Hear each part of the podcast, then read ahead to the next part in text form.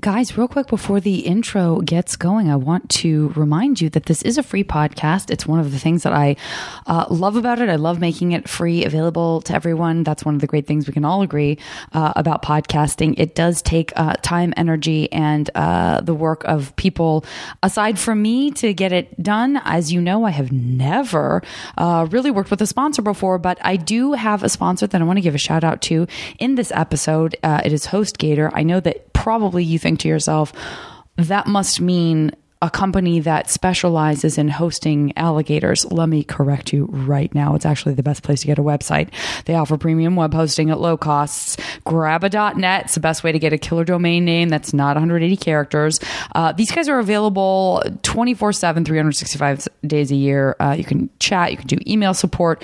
They offer hosting for any size site with shared VPS and dedicated, dedicated servers. I'm going to tell you right now, I don't know what any of that means uh, because I'm super unweb savvy. Uh, these are the people who can come in, clear that up, and uh, help you out on your way. Because I'm not going to be the person to design your site, guys. I think we all know that based on my total lack of technological savvy.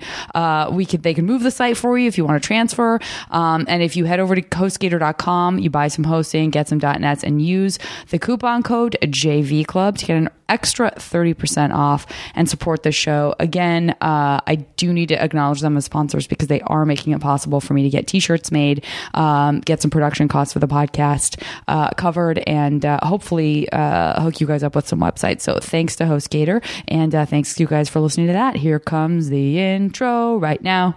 Hey guys, welcome to episode 84 of the JV Club with the marvelous Starlee Kine. I am such an enormous fan of Starlee's. I got to be honest with you, I think at the beginning of the podcast, I was so excited to have her that I feel I was like excitedly interrupting her a lot. I think I calmed down a little bit further into the episode, but I just am such a huge fan of hers. Uh, you probably know her work from, among other places, This American Life.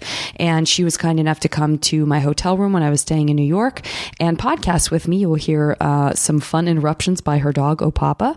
And uh, as you know, I am in New Zealand currently, so I am pre recording this uh, intro, so I don't have shout outs, but I feel certain I will be getting caught up with them when I get back from out of town. And uh, in the meantime, I invite you to imagine me uh, hanging out with some wonderful Kiwis and some Aussies uh, down under and uh, in New Zealand. And I will talk to you more when I get back. Thanks, guys. Now entering Nerdist.com.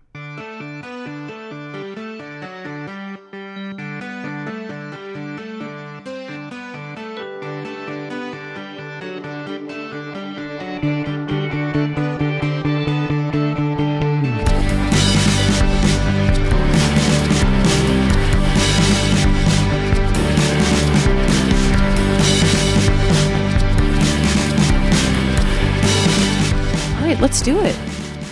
I got a dog under one hand. I got a microphone on the other.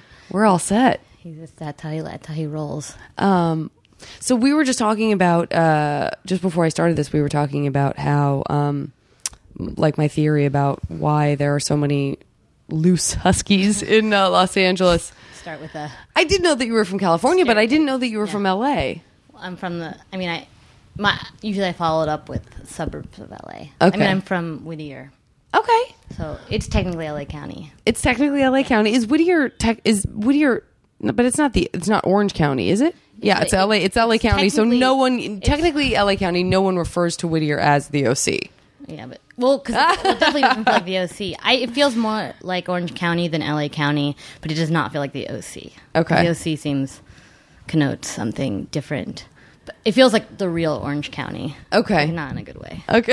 It is technically LA County. What um which I don't know why. It is a technical. It is a technicality. did you feel so so did you sort of have that experience based on what you just said where you sort of felt like this is not I'm not supposed to stay here at all. Yeah, I mean, Did like Richard I- Nixon was born there. It's like Well, Quaker now, Republican. see now now now I'm starting to like it again. I don't Well, know what do, uh I, do have, I do have a weird.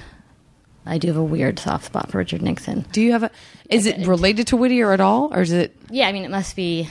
But it's not like I have a soft spot for Whittier, so it's not like it doesn't. That part, interesting? Your soft spot for Whittier just transferred over. No, it it's, I think I might over. have. I don't. I think I might. I, I can't. I'll never know. But I, I. The reason is because he's so sad. He's such a sad sack, and he's so human. Yeah. so he was so paranoid and insecure and vulnerable. And so I just Oh yeah. not. I don't know if being from Whittier made me have an affinity for those traits. That's Yeah. what I. That's what I'm. Like they didn't teach me about Richard Nixon. It's a much. real connect the dots. Yeah. Well, But that was my next Richard question. Is like, do they talk about that? I did a story on This American Life about the Nix about going to the Nixon Library. I'm very was in, familiar with it. Yeah. um, uh, school, but I also re- the You went to Nixon and Reagan though, right? Did you? I or went you? to the Reagan Library as Yeah. an adult at Yeah. the Nixon Library, and I talked about yeah, that was a great Library story. I love that with the kids. Oh, that was so insane. so sad. Yeah. everything's so sad. but then I was I was on t- the only time I've ever been on I was on MSNBC and I was on a panel with Richard Nixon's son-in-law, Oh. and, and everyone didn't like him because he was like like a blow. I can't. He was like a blowhard. Yeah. and he was like he was like there to defend Richard Nixon's legacy, and it wasn't about it was about the presidential libraries. I I had no place on it. No one really. It was a really confusing panel, but he had brought like this book by Nietzsche to show that his father-in-law was an intellectual. Like Oh, his, bless. his father-in-law's favorite copy, Yeah. and everyone was really annoyed with him because he kept talking over everyone else. But I still was like, But that somehow, uh, pull yeah, it's and it almost seems like that could make it worse, and that could make the the poll worse because it is this feeling Yeah. of like God, people are still so impassioned who care they about him about trying to because he was not Yeah. likable. But then I was feeling like sympathy towards him and his father. Exactly. That's what I'm thinking. Yeah. that's what I'm thinking. It's sort of it's sort of just like raises the stakes of depressingness Yeah. on like both counts. The sort of like desperation of his son-in-law defending him when it wasn't necessary Yeah, in that not to me, 'cause I context. just yeah. like, look, got number one fan here. well, what about someone like oh, buddy? Oh, so yeah, just to set the That's my dog. Mm-hmm. Yep. Get it out. Hold on. So this is. Pop. Would you? Yeah. Let's. Let, so Opa is is here at the uh, hotel where I'm staying in New York. I'm here for. No, it's totally fine. I mean, listen, I don't care. What about the other guests? Don't care. Um, Pet friendly. I'm excited. It was exciting to see actually how loud that was on your Yeah. mic's register uh, from a scientific point of view, Yeah, yeah. from a broadcasting point of view. Uh, so Opa is along for Opapa. Opapa is a, along. Opa, see, I just went know, straight to Opa. Opapa is uh, is along for the ride. Starlee has kindly come to uh, my hotel room here in New York. I will say um, for the listener uh, that the last time I podcasted anyone in New York was um, Connie Chung Oh, really? that's I haven't been back to New York. I've been back to New York, but I haven't podcasted anyway. Yeah. Yeah. no, I did. I podcasted her a couple of years ago, um, and uh, yeah, that was the last time this gear came out to New York when I came out to New York. So this feels like a real bookend. Seems funny. She's very She's very funny. funny, yeah. She's very fun. No pressure. But the last guest I had in New York was Yeah. very funny indeed. Oh, Good I luck want- with that. I want David Letterman to love me as much. Oh. Remember when he loved her?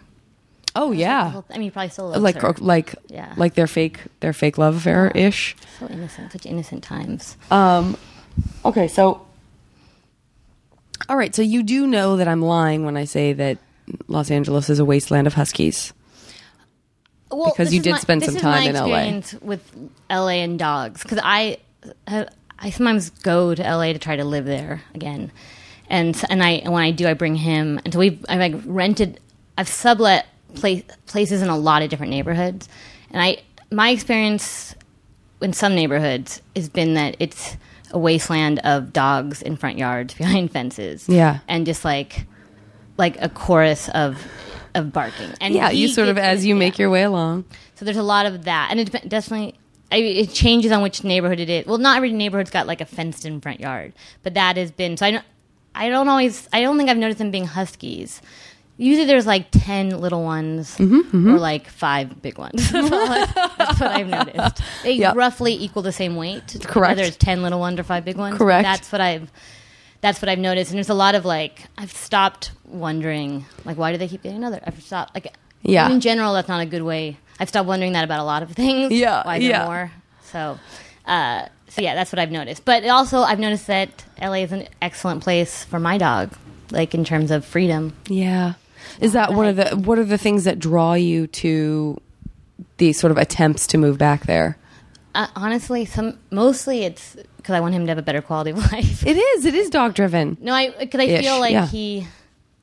and He's. I just feel like I could. I mean, I know that he. I mean, every they, I know the reason people live in LA is for the weather and hiking. Like, I, no one's ever going to convince me otherwise. No one's ever given me another reason. Like, I've never heard, and I find it really funny. Uh-huh. I, I might try to come up with some I I don't like the weather that much. Get ready for that, huh? Already, I've blown your mind. No, I haven't. No, because I'm not convinced by the reasons anyway. So, Right. like, I'm just like, that makes sense because it's not a strong enough reason. But I find it really amazing when people tell me they love LA and then they're just like, and I'm like, why? And they're like, well, have you heard about the hiking? And I'm like, like they, everyone presents it as though they're the first one presenting it. Yeah. That's what I find. But do you feel like that's specific to you being a New Yorker? Because I feel like from LA. But I mean, so do you? But but like, but my point is, obviously, you live in New York. So do you? do- As as in as someone who here's here's where I'm going with that is if you argue the reasons to live in LA that are similar to why someone would live in New York, then LAers are sort of like What would be the defensive about it somehow. Like, well, I know you have this great life in New York, and we have all the stuff that you have, but we also have hiking and weather. Like, there's some sort of defense. I'm not. I'm not. Yeah. I'm not going to get into an LA Uh, they certainly New don't. York fight, but I feel that they definitely. The Yeah. reason they don't they don't present the New York stuff because they, They- don't, have they don't it. have it. and so they. But they're not. Not only uh, they're not being defensive. I feel like when they tell me hiking and weather, it's like they're rate. They're just they're so excited. Yeah. can't wait to tell me about these things. In fairness, I do enjoy. I guess I don't hike, but I do enjoy riding my bike a great Yeah. deal in the wilderness. I mean, when I say hiking, I mean walking in canyon. Like I don't Right. mean like I yeah, like the nobody has like an yeah. hook. Nobody's carving Yeah, in anything to stone. Gravity gear, Right. I saw gravity last night. Oh, how was it? I haven't seen it yet. Um, it was good. Well, the first thing is I was told a lot of boys told me to go see it, obviously, because like it's hardwired into their brain. Like they, like I don't like. I wish Like space.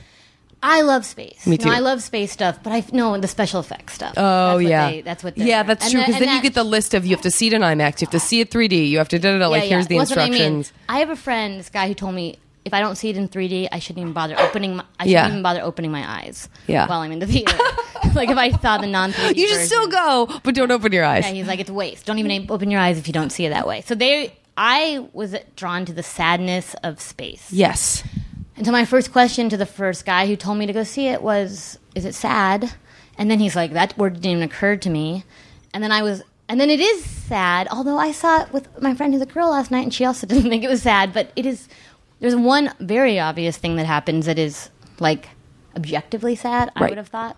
And then there's all this like sadness of space and loneliness and being and dying alone and being alone and every all of it. Vastness is very sad. Yeah. So I don't understand how it was like the first ten adjectives that occurred to me. I'm so glad that you're saying this because when I heard what it was about initially, I was like, oh, that's going to devastate me because that's sort of the ultimate in loneliness to me is this and it idea of being in space, right? It's so isolating and so vast. And then everyone was like, you've got to see it. I was on the edge of my seat and I was like, but what about all the sort of like a just complete existential like here I am listening to my own breath as I count down the days to or the moments until and people were like, "Oh no, it's just a great movie." It is a great. mo- Can I just? But I have a theory too. When I was watching it, and I when I came home last night, I put on Twitter, saw Gravity. I have a theory, and then I got really overwhelmed by the having to explain my theory on Twitter, even with Yeah, multiple tweets because it's just so big, so right. Ah, you fell right into Twitter's trap. Well, and I was just like, I'm so positive that I'm right. My read on gravity is the right one. And- but it, and but it's gonna sound it's tricky, and there's so many reasons it can't be explained on Twitter. But I feel like I needed people to know that at least I had a theory, Right. And so then I and then they were like asking, tell us, and I was like, no, it's too big. It's too big. but, so I'm not gonna give anything. Well, I have, there's one thing I would have to give away to explain the theory is a problem. I think I'm. Uh, listen, I'm going to go ahead and say I'm ready for that. I'm okay with you doing that for me with the movie because I already kind of feel like I need to go in eyes open because I'm a big crier at films like that that make me feel that particular way. Uh, and I will just say to to anybody who's listening. Listen, you better put this on hold if you Yeah, don't want a spoiler. forward. That's why they created the term spoiler alert. if they can do the pod, if they listen on the podcast, Yeah. they can do that point. They can do that two times fast thing, That's true. and then they will only hear the spoiler with the squeaky voice, and then they can kind of know voice. when it's done. Or I can give time codes. I can be like, all right, this is where we, you know, the intro. I can be like, all right, 11 Yeah. minutes and 13 seconds. We start talking about gravity. Fast forward to blank time if you don't Yeah, want to hear it. I think you should do that, and then All I right, think we we should it. also say a word when we're done, bookended words to say that Love we're it. done. Because if they're listening on the squeaky thing, yeah. also this is they know. We'll that we chant can- something three times. I don't know what that is yet. We should say it first before we start Yeah. talking about it too, so they know that. Okay, so the, thr the the the thing that we're going to chant three times is "There's no place like home. There's no place like home. There's no place like home." Really long. Okay. I guess she. I guess she did it. I guess it ha- there's a precedent. It has been done before. I guess I can do it. Okay. Okay, so gravity. But we have to say it. We have to chant it. there's no There's place no like place like home. There's no place like home. There's no place like home. Okay, now we're doing the spoilers. In it, Okay, so are you sure? totally sure. So George Clooney's character dies. Did hear all that already? did? Yeah, already heard Where- that somehow. from who? Don't know. That was tossed off to me like I already should have known it. Maybe that's why no one's sad. I Yeah. didn't read anything. Okay. I like turned Twitter off. If I Yeah, saw I that. didn't either, but someone just told me that anecdotally. Like, I mean, you know, George Clooney dies. Da, da, da. Like, I know, oh, 'cause okay, No one well, finds it sad but me. That's why they said Yeah. anecdotally. Because to them, they're just like a great joke happened. George Clooney's uh, character dies in right. a horribly sad way. Although there's a really bad movie. Not bad. There's a movie called Mission to Mars that no one saw. Tim Robbins Didn't see it. Horrible. but I tend to see almost all space movies, even if they're bad. but yeah, how, this is how not of a movie this movie is. But I saw it somehow, and there's a moment. The only part I remember that actually haunts me. Not only do I remember it, it haunts me. Is Tim Robbins is married? I don't even remember who he's married to in it. A bunch of astronauts. I feel like Joel Schumacher made it, or I don't know what that movie is, Mm-hmm. but someone, somebody made it. It was supposed to be popular, and it wasn't. Probably. you know what? Maybe I did see it because there were a series of forgettable space like travel and sort of space camp establishments on other planets stuff that was happening around that same time. I think there was a movie movie. called like Red Planet Two Yeah. around the same time, and it was all Yeah. just sort of like lot, yeah, a lot of lot of with a cast this good, it can't go wrong. Yeah. Slash guarantee to go wrong. Yeah, and like right before CGI was invented. Oh, yeah. like so, or, right, like although CGI was invented in Jurassic Park, and they put it on hold for twenty years or something. Uh-huh. So like, there's just it kind of is space special effects. I don't know what I don't know what year or qu- I think it feels like it's right. Bef- maybe it's in the 2000s, but I'm not sure. Mm-hmm. I would agree with that. I don't remember anything. Ensemble cast, you know, probably like age range, different age ranges Mm-hmm. and everything. And Tim Robbins is in it, and he gets thrown out of the ship somehow. I don't know what they are doing up there. And I just remember that he gets untethered somehow, and then they're coming to get him, and he's got a wife on the ship who I don't know who plays her. Uh-huh. And then he, um, they're coming to get him, and he's got like a hook coming out. I mean, like he's reaching out, and they have like a thing where they have exact, they know exactly how much gas they need to get back to Earth, and they like calculate it, and they're going toward him, going toward him, and then they stop like 20 space feet away from him. And so like they can't reach him and if they keep going they'll n- none of them will make it. And he's telling them to stop because and she's like begging. She's like we're gonna do it we're gonna do it. And then he unhooks his space helmet. And the way they show him dying is Tim Robbins' face turns into sand, Oh, and so it's like a sand boy. castle. It's it's a very vivid Yeah. mental image in this really crappy movie. And so the only the only thing that kind of tempered my sadness while watching George Clooney because he also sacrifices himself. He says I have to let Mm-hmm. Someone girls so she always lives." sacrifices I know, but the space. fact that his death was less was less effective than this crappy Tim Oh, Robbins death. Like I had to get it. compare it. That he was forcing me to compare because it was both sacrifices in space. That took away a little bit. Yeah. But so the rest of the movie is her finding her having to like save herself. And I just there's just no way watching this movie. I really feel like the director like she was cast and maybe her and George Clooney's character were both going to survive and then someone like gave him Us Weekly issue from like 2009 Oh, no. and they're like her husband left her do you know this for like a Nazi fetishist Do you know her husband or her cousin's a Nazi fetishist? No. and he was like that's terrible. That's what happens in America. And then he like got to know her and he was like she's so strong.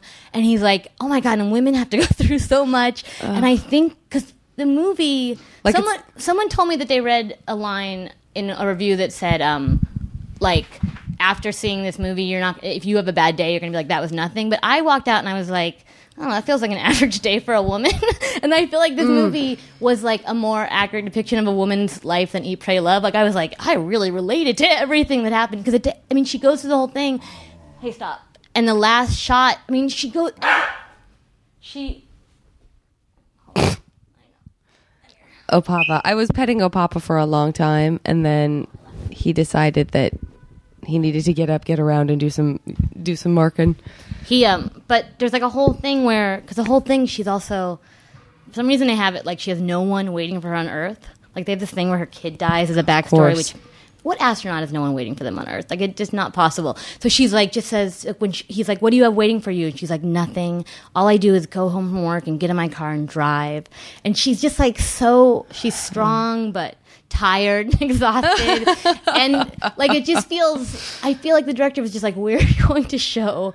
Like womanhood, Yeah. and because it's a strange decision to also kill off George Clooney and not her. And the last scene, like she falls into the ocean and then she like pulls herself onto shore and she tries to stand up and then she collapses and then she pulls herself up again. And I'm sure that happened after her divorce. Yeah. for like Su- a year.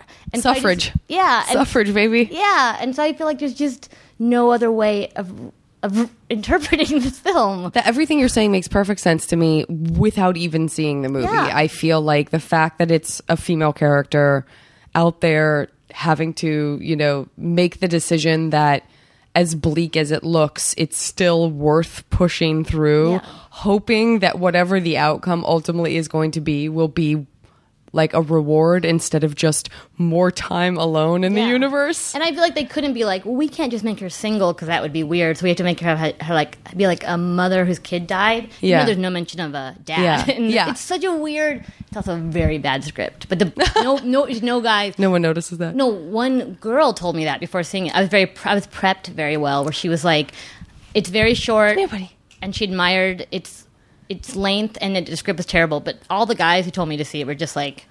There's a water drop on the left. like, I just like, it's, like it's amazing. Shit's flying Like, at you. It's cool. It is cool. It is Yeah. so cool. I can be a boy about it too. It is so cool. It's Yeah. the best. Sometimes I want to be a boy about seeing movies like that because I think is my emotional state in a place where I want to be looking at that right now, or do I want to be entertained? I, I noticed it wasn't like I didn't notice. I noticed the drop on the Right. blend. I saw it, I, but I also was noticing the other stuff and like the unbearable weight. Of Yeah. being, like Sandra Bullock. It was. I, don't, I just feel like that casting was not accidental, and it seems very obvious what I'm saying, but somehow no one's talking about it. I'm glad you're talking about it, and, and I hundred. I really feel like I'm going to see it and come back and say, "Oh yeah, yeah, yeah." It's very Fully- fully agree. she's so tired when she Yeah. puts herself on shore. Yeah.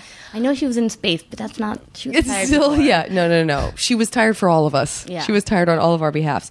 Well, let me, I mean, I'd love to sort of uh, stick that back into finding out a little bit more about you too. No, not at all. I don't, I mean, this, Yeah, I'm yeah. totally cool to talk about whatever on the podcast, but because I'm obviously familiar with your work and because I think, uh, w- certainly your perspective on this, like, agony and ecstasy of it all, uh, you know, that, that the sort of, Bullock and Richard of, of, of, of Sandra Bullock specifically her career, of- her marriage, Yeah. but also just you know what you said about Nixon and like I think the empathy that I feel like I get, like I, am sort of smothered by in terms of how I see things sometimes. Um, I just feel like I feel I, I get I hear a lot of that in in what you talk about and what you're interested in writing about, and I'm just wondering if that's something that you noticed about yourself growing up, kind of like you know what I'm saying. Did other Yeah. people observe that in you, or what? How did that all? I mean, that's a very Yeah, yeah, broad yeah. No, question, but. I'd love to Um, get a sense of who you were, like as a teenager. How does that shape? How does that fit into like? And then you go to high school every day, that sort of stuff. my unbearable powers, my uh, my my my Your unbearable heavy- empathic heavy superpowers. Yep. bur- uh, shouldering the burden of that, plus Yep. my books. oh yeah, listen, books. Sisyphus had nothing on you, nothing. Um, I don't think I don't know if people. I don't know. I don't know if in when I was growing up, if that's what people would have necessarily. I don't know. I have no. I, I feel like I don't remember any descriptive terms applied to myself before this American life. Like I feel like everything is now like so set in stone that I'm just like I don't know. Was it? I was just that was just like the womb before Right. all, all the years before. Um, but I mean, I what's weird is there's two people, me and this other guy from Whittier, both ended up at This American Life, like That's ten funny. years apart, which is a very strange Yeah. thing for Whittier to have deposited anyone in This American Life, let alone two people. Um, but I don't know. I, I don't know what kind of you, you want to know what kind of teenager I was. Is yeah, what like what uh, what was your family structure like in at home? Um, I mean, I've heard a little. yeah. You've heard you Right. talk about it a little, Oh, of right. course, if not a lot. But Um, I feel like my family structure was it was very unstructured. Yeah. I feel like we had very very unstructured. We were very. Um, I have a little sister and I have an older sister, but the older my older sister's eight years older, and she somehow like she's very sitcom older sibling where I'm like I don't remember the episode where she was on. like, I just don't like just just I I don't probably never hear this, but she just I know the childhood memories are she was off. Eight years is a huge gap. Yeah, and it was very like Rich Cunning, like happy days, like Yeah. off at war. So That's like your aunt. Yeah, that's like you're just an aunt. yeah, I just but aunts I would have I think remembered more than like the That's so funny. older sibling. I remember her room. She had a room. We moved into. My dad was a um, suburban developer, like, but not not like a not the one who ruined the world for everyone. Not like the guy in Poltergeist who builds it over a graveyard. yeah, like that guy actually, because that is that is the kind of things that he developed, but he didn't develop enough. Do you know what I mean? Like to like he would develop like that block, and then like three years later develop another block. It was, it was Right. never like the he never he didn't just develop sprawl. Right. He developed pegs in the sprawl, but it was very poltergeist is very very much the kind of streets I grew up on. But there was a time when my dad was building. He got like the lot across from my high school, and it was he wasn't like I'm. Like I feel like he could have been very rich. like you know what I mean? It was like development in Southern California. Sure. It was always just kind of like he's a little. He he he. He, he, I was going to say he reminds me of Richard Nixon, but that sounds bad. He's in a sympathetic way. But, um, so anyway, so he was waiting to get this lot until we had a rental house, and which is weird to think of like renting a house in LA during that time because I mean in the suburbs, like Yeah. it feels like that was not. It seemed like back then you could just kind of like buy any house you wanted, like Yeah, and two to have a father who's sort of interested in working in you know built- developing. Yeah, this So, is the pride of yeah. home ownership. You guys were renting a house or whatever. Yeah, well, but it was. A, I remember it being a weird pocket. That's what I mean. Like he was always kind of like we were just like we were. He builds houses, but somehow we're renting a house. Like everything was kind of off. And then, so this house so came with. It wasn't painted, but one room was painted. The room that my older sister moved into, and I just remember it had red walls, like glossy red walls. And um, maybe maybe the whole thing wasn't red. It was like the middle of the room with a stripe of red, like a big wide stripe of glossy glossy red. Though I remember it because now they call it they call it um, New York apartment rental bathroom paint. Like whenever I look at apartment therapy and stuff, like Sup- the yeah. glossy is like bad cheap for the apartments in New York, but. Um, apparently that was not. The, I think it was an in thing then, and it was this big glossy stripe of red, and then a glossy yellow stripe through the red that was an arrow that pointed like to the door. What? Yeah, I know, and it was like not that kind. It wasn't like the set of Punky Brewster. It Right. was like a normal suburban house, and then this like room that had That's this a like strong choice for sure. And it was just like who who was the one who lived we were just like this is obviously where the older sister goes. Yeah. And who were these people? Did they have they like just like us where we were all us and then there was just like the other person in this thing with the arrow? Yeah it was crazy. God, Nothing so else in the house was anything like No, and no, cl- no archaeological clues to explain why. no archaeological Yeah. clues, and she loved it. And I was that obviously sticks out because it was amazing. Yeah. Um, and I remember her room, and I remember watching like MTV for the first time, and I remember lots of things that I did by myself in that room. Right. But I don't. She was always at war. Like she was Yeah. always like in the army or whatever she, whatever Richie Cunningham's older ah. brother was. Yeah, and your younger sister, how old is she? She was three and a half years younger Okay. than me, so I have a lot of. So I just remember in my memories, my little sister and I, we, well, I wanted to be like a child star, very Right. badly, and so and so she did too. But I think she only wanted to because she was like the little sister, and so we took all these acting classes in L.A., like actual L.A., like drove, and we had um kids in the class who made like we had the same teacher as Joseph Gordon-Levitt, who like Joseph Gordon-Levitt like really credited with like his start Yeah. um, we weren't in his class, but like he, I remember very, I remember seeing many like iterations of his headshots over the year, Uh-huh. years on the wall. But we, um, so everyone else kind of got something because it wasn't that hard to get like a commercial in LA. Right. We got nothing. We like were the worst child. Like I don't know if we were ter- we had a really bad agent who I think was a, a sham. Like I, I just remember her being in a trailer and like us Feels like, like there's got to be plenty of that. yeah, I feel like we got the like dark underbelly of child stars that real child stars end up in, but we just had that without any of the other stuff, The without stuff. the before. Right. Like, we just had the aftermath. right. But um, so we but we like took these classes for years, and we never we like just somehow we were never quite figured out. My mom wasn't like a stage mom either type. But um, so that we tried to do that. But we also, so my little sister and I, in between doing that, would be, were really obsessed with like preparing for our child stardom. Okay. So we would, um, we like would master the poses. We would look at child, uh, teen, like magazines, Sure. and see like um, Kirk and Candace Cameron and how they posed, and we would like get all the poses down and like practice in front of the mirror for hours, like with our like arms crossed back to back, like a lot of that. all the great poses, all Yeah. the great sitcom Yeah. poster poses. Yeah.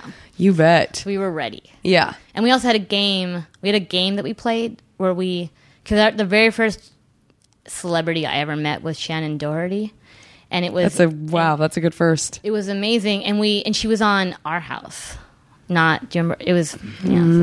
I always get, so it was this show with Wilford Brimley, Okay. and Chad Allen, All right. huge crush on Chad Allen, very gay it turns out. Uh-huh. But I um but and it was and Deidre Hall, Deidre Hall from Yeah, yeah. Of Our Lives. Yeah, yeah, yeah, okay. she's got a twin in real life. Um, but she might have been on another sitcom too. But our house was something like someone died, and oh, maybe the husband died, and they had to move in with Wilford Brimley, and it was a big time for Wilford Brimley because he was in a cocoon at. Sure, Like, sure. I was tuning in mainly for Wilford, Wilford Brimley. Oh wow. Yeah, like he was. I, I enjoy yeah. that. Yeah, and uh, I was a cocoon kind of destroyed me more than um, Gravity. Cocoon is a destroyer. Yeah. No question Never about it. I'll never watch it again. I don't think I. I mean, the last time I watched it was probably 15 years ago, and I think I was like, "Why would I ever put myself you through?" the scene with Bernie when he has when he doesn't get there in time? Oh no, and that he's trying to splash the water. no, that's oh no, that's so painful. But like we're st- we're talking about someone. I've said this on the podcast before, but I was just telling someone about it last night here, which is that I have an a disproportionate emotional reaction to the shoe that gets dipped in Who Framed Roger Rabbit. Like I sobbed because it did to me represent every young innocent creature, you know, Yeah. everything. It's like I can't stop at the plot, even though the plot is often enough, like with Cocoon. Yeah, yeah. That's enough to be destroyed by. But then if you take it in any way in the abstract outside of that into people have to feel like this in some way all the time, Yeah. then I just feel like killing myself. It's very, but it's really weird because I, I had a pet duck when I was in high school. Oh, I was, I was not even like duck. Benny and Joon style pet duck. I wasn't like You were like a hipster duck owner? wasn't- yeah, I wasn't like he wasn't on a leaf with like glasses. It was just like I saw a duck and I saw a chick in the mall on Easter because I lived in the suburbs, so they sold chickens in in pet store. Not, I mean, not like chickens. That makes it sound more like. I'm in the castification, but I mean, like it was like a mall, so there was like Yeah, kittens and like little little, Easter chicks. peeps. yeah, Yeah. that were alive, Right. And I brought one home. It turned into a duck, as they do, and I named it. But it, that duck's name was Bernie, after that the saddest man in oh, Cocoon. Love it. But this dog is also named after a sad thing, and I have the name for a new dog. If I ne- he'll never die, but if there's another Never. dog, I also it's a very sad name. What is Opapa named after? Oh, Papa's named after the road by Cormac McCarthy. okay. There you And go. it's about the end of Oh, the world. Starlee. I know. And the little Starlee. boy, he like goes across, he there's like two survivors, this boy and his dad, and ev- during the most fucked. Uh, can you swear on here? Oh, totally. During the most fucked up moments, there's like three incredibly fucked up moments, and that's usually he calls him oh pa- he calls him Papa, but then during these really sad moments, he goes oh Papa. Oh, God, like I was like obsessed, it. and I had that. I would say it over and over before I got him, and then when I saw him, I was just like oh Papa. Oh, my God. And then my another name is also like a sad thing. That's my. I feel like I have the. I feel like I come up with such good pet names. I'm very proud of it. Pet Um, naming service, pet naming service. But the other, I wouldn't. And I, if I can't get another dog, I don't want to walk two dogs. But if I did, it would be they. They would be so complimentary to each other because the other name would be Hi Sally. Yeah. Do you know what that is? No. It's Sally. Sally, it's Sally Menke, who was Quentin Tarantino's editor. Yep. Who I don't know. That probably a lot of happened in my know her. neighborhood. Oh yeah, right. I live at the foot of day- Griffith I Park. I think I was. I was either there the day before or the day that it happened, like Yeah. hiking with him. Yeah. Super sad. Side note, you know the hiking in LA is great. Yeah, I know. Uh, no one no. mentioned that. I it's so sad. It's so sad. But she, so that's really sad. And I do like Quentin Tarantino's movies, but also so after she died, there, they I saw on YouTube that there was a montage. It turns out that Quentin Tarantino, she was his editor from the very first movie. She edited Reservoir Dogs, all of them until she died, and he would do this thing where he said. Editing is very lonely and you like you're like in your head for so many hours and so he would have the actors while they were filming without you would never know when it would oh. happen turn to the camera and go hi sally and wave to the oh, camera Oh, that's and the Inglourious Basterds one is the greatest thing I've ever seen. Oh. It's so, and they're like, it'll be like the girl who escaped the Nazi, like covered in Yeah. blood, just like running in the field. Hi, Sally. Oh God, I love it. I That's love it. beautiful. Wow, that really makes me love Quentin Tarantino. I know. I know. do more directors do think thoughtful things like that that we just don't know Well, you about? don't know until someone dies, and then that's just, extraordinary. I love it. He's in the montage for Inglourious Basterds, and you see him, and he's like so goofy and smiling. That. Yeah, I Hi love Sally's a great name for a pet. I know, and Oh Papa and Hi Sally would be. I'm not getting another dog, but I know. Believe me, as someone Yeah. who just recently got a second dog, and my dogs are much larger. yeah, I have like I have tendonitis from having the, Yeah, the leash yanked. it. It's pretty do it. I'll hardcore. get so, one, it, it would get yelled at so much by me. yeah, No, but I, it is a great name. but Hi Sally, it's Yeah. out there, guys, for the choo- for the picking. But please choose wisely. Although, yeah, do you know? You, they have to tell if they do name it Hi Sally. They have to let me know. yes, that's because perfectly fair. A cr- this thing just happened where someone emailed me a website and there's a it was an I hope this girl it's okay if you're listening because it's okay but she's gonna be embarrassed but I don't know her. Someone just sent me a website that said um look at this illustrator she's got the same taste and names as you and her she goes by O Papa Huh. O H space P A P A just like him and her website was like opapa dot whatever and her Twitter handles opapa her emails opapa and I was like but I was like that's weird because opapa's not a it's not a it's not a it's not a quote and it's not even a Right, sentence. Right. it's not the barely those words have ever been It's not like you named your dog Eleanor Rigby. yeah or even a yeah exactly. yeah Yeah. and even in the book I mean I guess I took it from the book but it's like they say papa a lot and every once in a while they say oh papa Yeah. and I was really confused and I was like I was like I guess it's a coincidence and then I saw that this girl had gone had been a student of a friend who watches Oh Papa a lot who loves Oh Papa and I was like that's just too weird and I oh, emailed her. Oh yeah, her no, no, no, I yeah. know. If there's a direct link, that's not. That's a. I- Thing. I know, and I emailed her, and I was like, "This might be a weird question, but are you named after my dog?" Yeah. because she goes by O Papa too. And then I'm sure she's she's totally. I It's adorable. It's adorable. But then I sent her, and I was like, and then and then even the response was kind of like, "Oh yeah, I guess technically it, it was. It was totally because of O Papa. Yeah. but not even because of him. Like she just heard the name, and I don't know. So.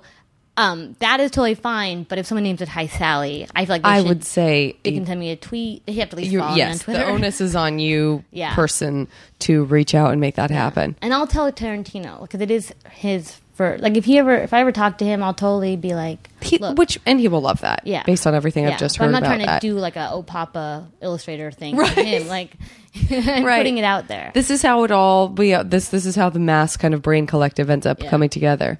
Um, my point was that I.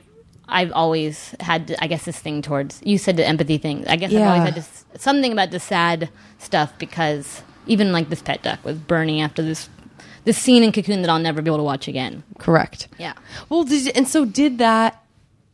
Like as a as just a kid going to high school, did you feel like you?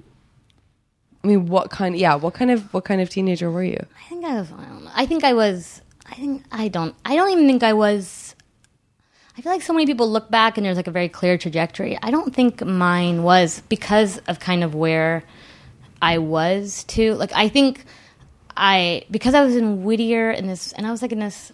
I was. I never studied um, art or anything like that. Like what's strange is I feel like I, I mean I was always writing when I was in these acting classes, I would do I would write my own monologues and perform them when I was like eight, and my te- and so I feel like and they were like these kind of neurotic things probably, and like the teacher was always like you should be like a you should be writing your own like you should be a monologuist, and I was like I don't know what you're talking about. I want Yeah, I'm a child star. I'm gonna be Candace Cameron. Yeah. I'm much But it is so interesting. to This idea, yeah, because this idea of what you described initially is sounding like it is sort of more about the superficial side of the poses, and like you see No. these kids that are just like it's splashy and poppy and colorful, and yet you know you're writing these kind of impassioned, you know, these monologues. Yeah, and I or- wasn't exposed. I didn't watch good stuff. Like I watched, like I was very much in a like this whole like no sugar cereal thing. That, I have no idea what that is. Like Yeah. we we were given we were it was it was in, it was we were required to eat sugary uh-huh. cereal, and I watched TV all the time, like constantly. And my little sister and I,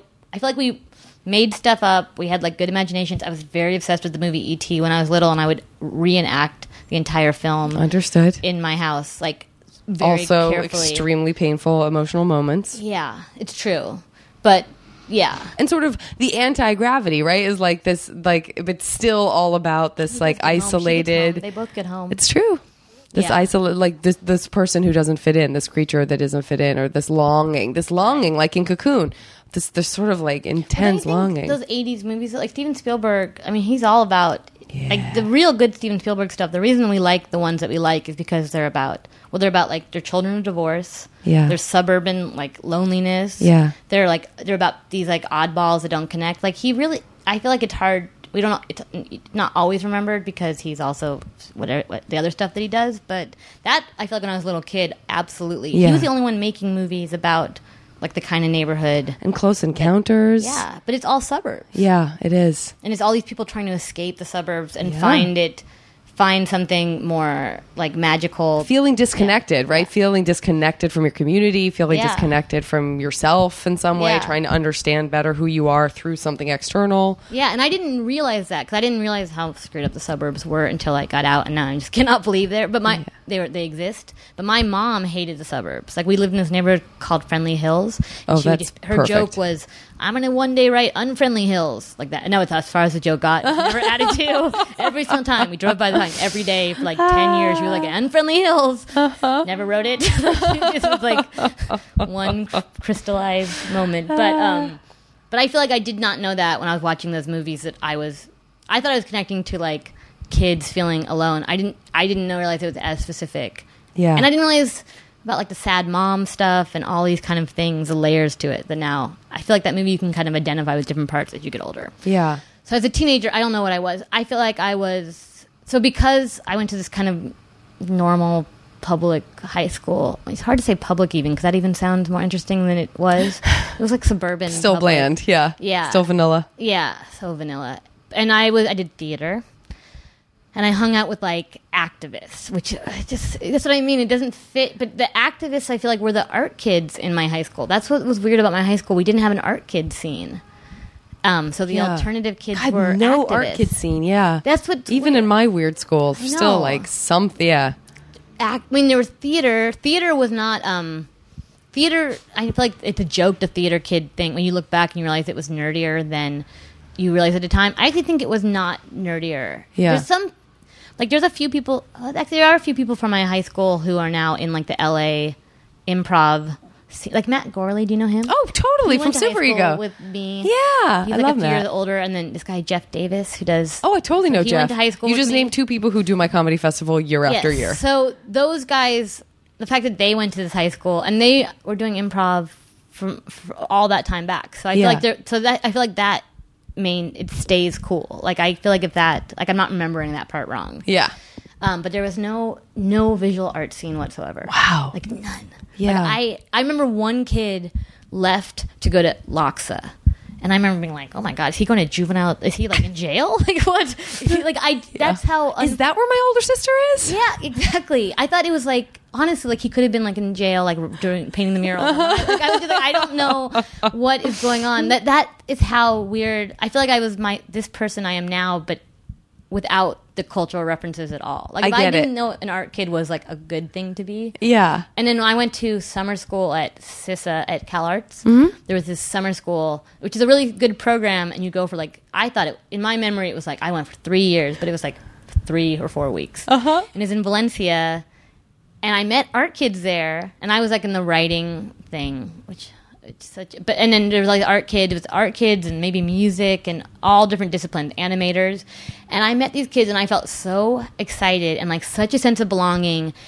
And then I left, and I was like, "Oh my god, so sad! I'm never going to see them again." They lived in L.A., like they lived in like they Yeah. lived 30 minutes away from me, and I was like, "Oh my god, apart. that world that I was exposed to briefly." Yeah. And then I still, I was a junior in high school then. I still didn't realize that like it was attainable for me until I left. Oh my God. You know what I just flashed to the second you said you didn't realize What? it was attainable? I just realized that we never closed our loop on gravity? gravity. Oh. Wait, We oh, never oh, said there's it's no there's Oh no place my at home. God. We have to say it now and then I'm gonna say to- because you know what I'm gonna I'll I'll- I'll edit it so that it goes in, but then I'll leave all of this in. space debris. There's a lo- there's a big space. There's a lot of clutter. There's a lot of clutter out there. We're gonna say it now, and then I'll just and then I'm just gonna loop this part back in, but it'll also repeat right now. Yeah. One, two, three. There's, no, place like home. There's no place like home. There's no place like home. Very More isolation. More sadness. So sad. I don't know what I was Oh. say now. Like no place like Whittier. It's so sad. Well, did you did you have because you didn't have the cultural references and stuff like I should have though. I mean, I wasn't living in. you had access Like- but didn't know you had Yeah. access. I, guess. had like this yeah. invisible barrier that was like the uh, ten. For Yeah, like, yeah. like, not- there was no reason. Yeah. And my little sister ended up going to LACHSA, Oh well, so like she broke through the she broke through. yeah, the wall, but Did- and, and she's not and she's not arty at all. Did you? up. Did you? Um, you. I know you were doing theater. Like, who were you? Yeah. Were you? Uh, were you dating people? Were you cr- crushing on people? Do you? I was hanging out. I had like this group of boys and girls. I'm not a girl hater. I like. Appreciate that very Um, much. But I had a group of. Um, I didn't like. I n- never had an actual boyfriend in high school, but I had like we had this group of boys that I hung out with all the time, who were my friends, and then I had a, and then we would like like make out with each other. Okay. Yeah. You had a little collective. Yeah, A but it little wasn't like- co-op. it wasn't like a polyamorous thing. Right. It was like it was like, and it wasn't ever. And I was I always a surprise whenever it happened, and that like happened later on. It's so weird. I actually feel like my, I feel like I was not, but my friends were actually like, uh, like kind of sexually advanced in a way that I, but I was I I ref, I was like very. I wanted to get out. Like I was like, I'm getting out. Yeah. This, when this is over, I'm leaving and never coming back. Yeah. I was. Ve- it was very much like I grew up in a. But you did have so yeah. So it's like even if you didn't have the cultural references, it that goes back to what I asked you in the beginning, which was there is there was some sort of underlying sense of like uh, I gotta. No, I I, gotta knew. not no, I mean, yeah. I didn't apply to any colleges Yeah. in California. Like, Okay. I was so determined. I was so gonna get out, but it's it's kind of weird though because it's like I was from a smaller town than I was. But I was so I so like there was a lot of things like I didn't want to do drugs in high school because I was like I can't ruin. I have to. Anything Like, that'll- my- yeah. They would. I didn't. I don't really like drugs, but they. But I didn't want to. So I feel like I was hanging out with people who were doing a lot more than I was, and I was choosing not to because I was just like, this isn't my real life. I'm Right. starting eventually, and it's got to be like a fresh start. But it's interesting though because there are so many people who I mean I was just talking to um, Christine uh, Woods who's on uh, Stephen Merchant's new show and she's from the OC and she we we just had a conversation about her having the same sort of feeling that she wasn't meant to be there but escaping into drugs while she kind of you know counted down until Yeah. she could get out. So it's interesting it could have gone either way. And there were so many drugs around me. Like my friend, there was like, I mean, they were doing like smoking pot on the coke can kind of drugs. yeah. Um, Me too. and a lot of Zima. Like, there was so Zima, much for Zima. sure. But I never. I got And like drunk- Bailey's. Yeah. Yeah. I got drunk one time in high school. I remember, and I like, and it was just, and it was like the episode where I was like, I got drunk and I was like, oh my god, guys, this is amazing, and like I like made out with some guy and like stayed up really late, threw up on my friends, like I did all of You it. did all the stuff you're like supposed the to do. special. Yeah. like I'm never doing that again. Yeah. Okay, so you did. You even had the arc of like, this is the best thing. I'm never doing that again. And like kind of like I'm letting I'm letting loose. Yeah. and I wasn't like uptight because I'm not organized enough to be uptight. Yeah. I wish I. I mean, I would have loved to have been uptight. I think it's great. I just, I just am not wired that way. yeah, I have a friend, April Richardson, did the podcast, and she's she's just been a straight edge her whole life without even necessarily always identifying it as such. Yeah. But that the uh, the idea to be more disciplined in that way was always so interesting to me because I was sort of yeah. But she's like control stuff, right? Like She's better at. I think she's better at. Yeah, Yeah. maybe doing that. I have like I can't control the chaos. Like I have no illusions that I can control the chaos, but I also just don't like how it feels to be stoned. Like, Yeah. But and I but and in that case, I did not want to be like I wanted to. I did want to. I didn't want to mess anything up because I wanted to make sure I could get out. Well, here's a question. I, I feel like I sh- it's a question I should ask more often of people. But what do where would you get the sort of like? I mean, if you felt it at all, would it be after you wrote something? Would it be after you did a play? Where where you sort of get the like Yeah, the I- kind of oxytocin rush, or you know, the sort of like dopamine and oxytocin combo? If you weren't really having sex and you weren't doing drugs and you were a teenager, you know, I would get it from listening to making out. music too. But yeah. Um, uh, I w- um, I mean, I liked um acting. I liked all the theater stuff for sure. Um, above and beyond like the superficial stuff you actually liked the kind well, of yeah, creating I of the character well, and being in the like a high school production at Whittier was not like giving me immerse yourself in the role of yeah celebrity that I was hoping for. like I was just like, you know. And I also didn't get. I weirdly did not. I was in I was in um, like the acting classes the entire time. I remember I chose honors. Uh, I hated math, but I chose like honors algebra two over honors uh, theater. Oh wow. Um, because I was I was cause I Gotta was, get out. Gotta get out, and I hated math. I was not good at math, and I was also in the same class with the same kids my entire life, and I was barely friends with any of them. That was what's weird. Is I I had this weird thing where I refused. I also was like, I have to go to public school. Like I was like, I, re- I believed in it principally. Yeah. But I and I was, I knew these kids from kindergarten until I graduated, and I barely ever saw them because So my mom was kind of like, I, we were. I feel like we were kind of the off family. We were also the only Jews. I feel like in Whittier. Um, Yeah. But wow. Yeah. You really talk about the division of the ten because you could have just yeah. Again, Yeah. twenty minutes later, you could have been. I didn't meet a Jewish person until I went to college. Oh my god. Besides, he wasn't a family so member. Interesting. like, and I grew up in Southern California. yeah. God, that is so amazing. I know. Oh my god. I know. And my mom at one point, my mom went to. She grew up in. Where did you? Hills. So you guys obviously didn't go to temple or anything. Uh, we. T- I think they. My parents like they were pushovers. Is the thing. Like they. Well, I don't know what they were doing. My mom was off in her like suburban malaise, and yeah, they didn't. We didn't go to temple. We. I was never bat mitzvahed. Yeah. We had a Christmas tree, but my mom grew up in like Beverly Hills. Um, went to Beverly Hill High. Like Jew, Jap. Like, am I being like? I feel like I'm being. Uh, my, I'm slandering every. Also, just, but um, no. but so she was like totally like Jappy Beverly Hills High girl. They moved from Chi- my her. She grew up in Chicago and then at 15 went to Beverly Hills. And like my grandmother, whose name is Goldie, changed her name to Gwen. Like when she first moved there, like it was the whole Oh Okay. Jewish evolution. Some shame. Some shame. Exactly. Well, and like reinventing yourself, and then Mm. um, and then we moved to over to, like to Whittier, and my, at one point my mom was like, "You should go to Beverly Hills High," and I was totally like scared of it, and I think she was just being like. There's other, there's Jews there. like there's people that you can meet because I never, I so not only did I not have know what art kids were, I did not know what Jewish people were besides Yeah. my family at all. Ugh. And so when did you move to New York? How old were you? Eighteen. I So you college. okay? So so you came out here and you've not left since except to go. Well, I, went, I lived periodically go back. Okay, Oh, I, okay. lived, I mean, I worked for This American Life, so I wor- I lived in Chicago. I guess for I don't. four or five okay, years. all right.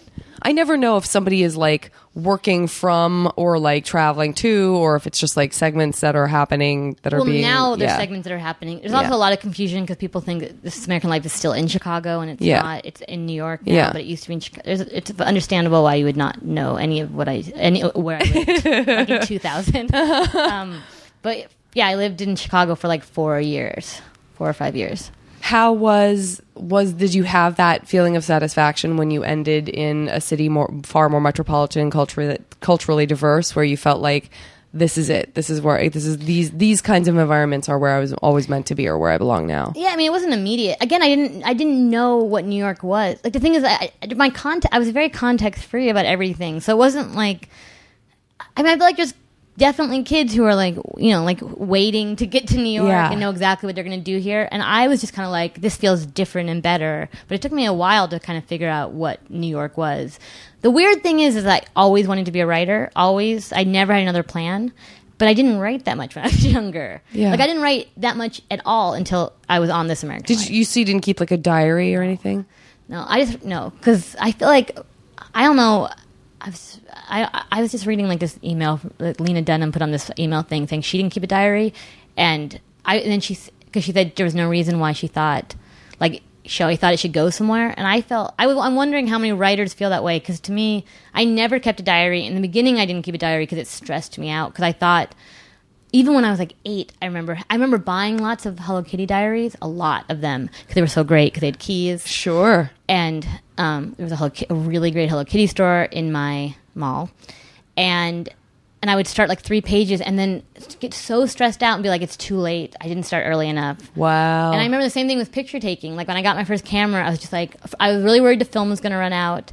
And um, I guess kids don't have that concern now. And I was just also like, I didn't start documenting young enough. And this is when I was like seven or eight. Tough on yourself. I know. And so then I just didn't do it. And then and now and then I began to feel like what like if I'm going to write something, I think I I need an audience. I, I need to have a purpose. I get that.